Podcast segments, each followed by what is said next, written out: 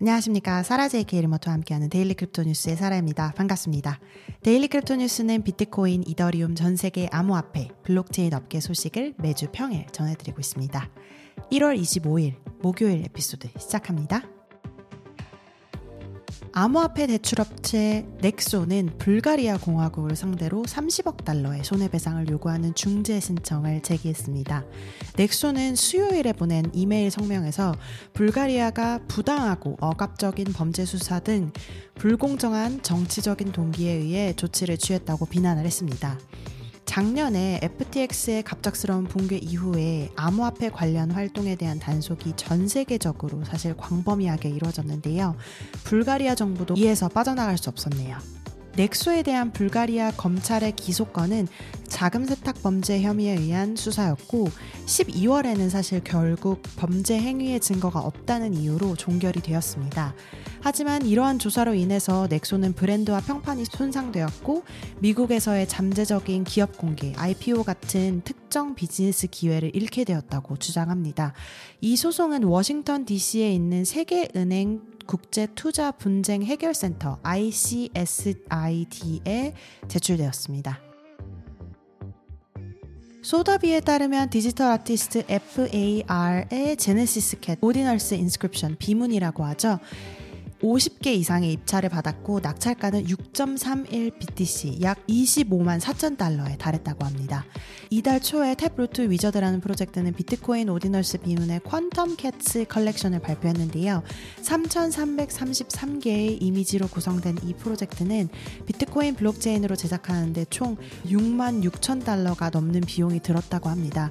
이후에도 더 많은 컬렉션에 대한 판매가 이루어질 예정이고 이는 1월 29일로 계획되어 있다고 하는데요. 소더비의 디지털 및 현대미술 책임자인 마이클 브란나에 따르면 네이티브 디지털을 큐레이팅한 오디널스 경매를 통해서 26BTC 약 109만 7천 달러 이상의 수익이 발생했고 641건의 입찰과 경매 물품들이 100%로 낙찰되었다고 합니다. 모두 예상보다 훨씬 높은 금액으로 진행되었고요. 세 번째 소식으로 오늘은 스티브 카친스키와 스코튜크 코미너스의 The Everything Token, NFT와 웹3가 구매, 판매, 창작 방식을 어떻게 변화시킬 것인가 라는 책에서 발췌한 내용을 가져와 봤는데요. 스티브 카친스키는 포럼3의 커뮤니티 빌더입니다. 포럼3는 스타벅스가 2022년 발표했던 디지털 수집품 로열티 프로그램 이걸로 이제 NFT로 사용자에게 보상을 제공했던 그 프로젝트를 리드했던 회사고요. 스코튜크 코마이너스는 하버드 비즈니스 스쿨 교수입니다. 그리고 A6NZ의 웹3 팟캐스트 호스트이기도 하고요. 이 책에서는 여러 방면에 걸쳐서 NFT가 어떻게 사용자들의 일상에 영향을 미쳤는지, 특히 크리에이터들의 구매, 판매, 창작 방식을 어떻게 변화시켜 왔는지, 뭐 문제는 어떤지, 솔루션은 지금까지 어떤 게 나와 있는지 이런 것들을 정리를 해놓았는데요. 그 중에서 이제 두 가지 부분을 오늘 가져와 봤습니다. 먼저 인프라 부분인데요. 인터넷이 탈중앙화된 서버 네트워크를 사용해서 정보를 저장하고 전파하는 것처럼 NFT에 기반이 되는 블록체인 플랫폼 같은 경우는 탈중앙화된 컴퓨터 네트워크에 의존해서 트랜잭션을 처리를 하게 됩니다.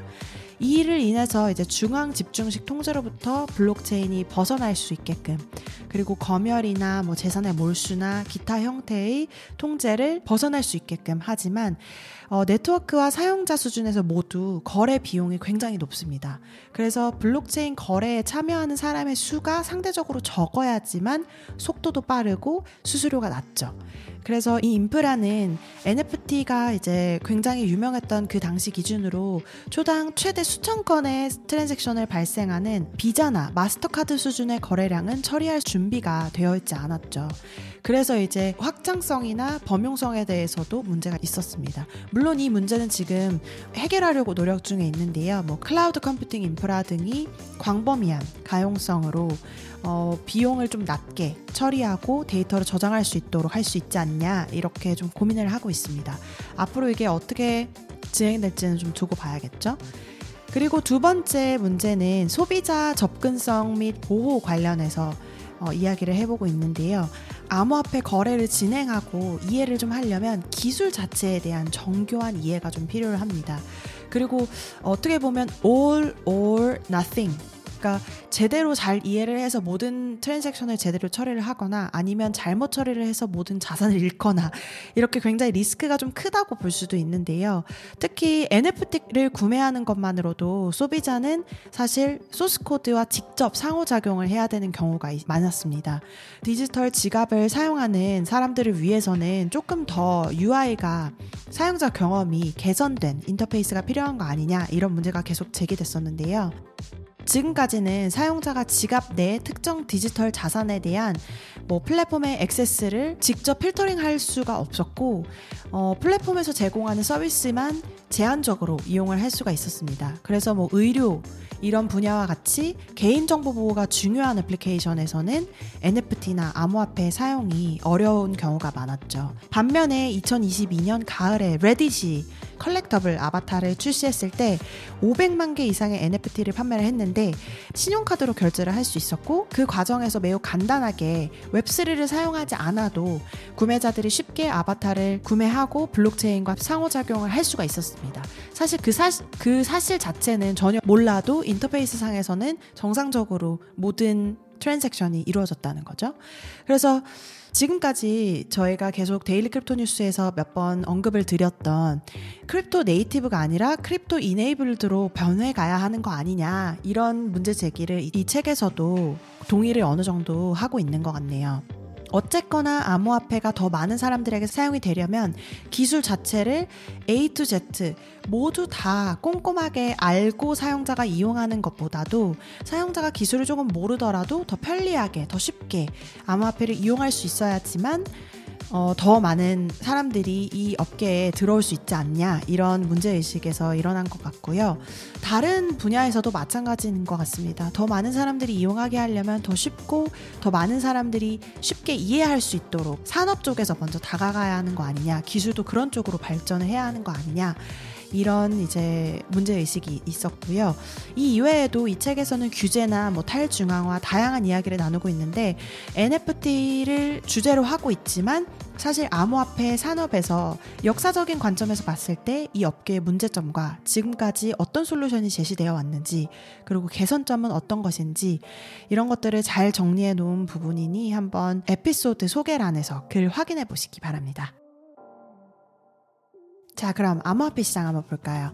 공포와 탐욕지수를 보시면 52로 머물러 있고요. 오늘 소식을 전하는 한국시간 오후 6시 현재가 기준으로 1위는 비트코인이고요.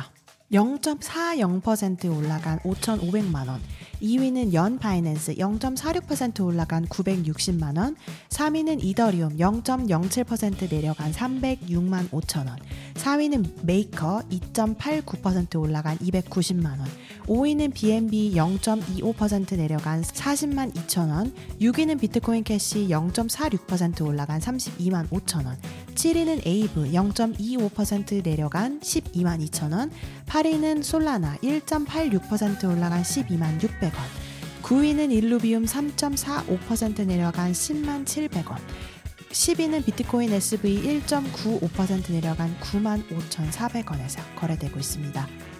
이 정보는 빗썸코리아에서 발췌했고요. 비티글이 탑 크립토 게이너 크립토 루소스로 넘어가 보시면요. 크립토 게이너 1위는 All Best ICO라는 프로젝트의 티커 ALLBI 271.07% 올라간 0.0000963달러에 거래되고 있고요. 크립토 루서는 시아 코인 티커 SC가 34.27% 내려간 0.0086달러에서 거래되고 있습니다. 오늘 1월 25일 목요일 데일리 크립토 뉴스 소식은 여기까지 전해드립니다. 여러분께서 이용하시는 팟캐스트 플랫폼 유튜브에서 항상 구독, 좋아요 잊지 마시고요. 내일 다시 뵙겠습니다. 감사합니다.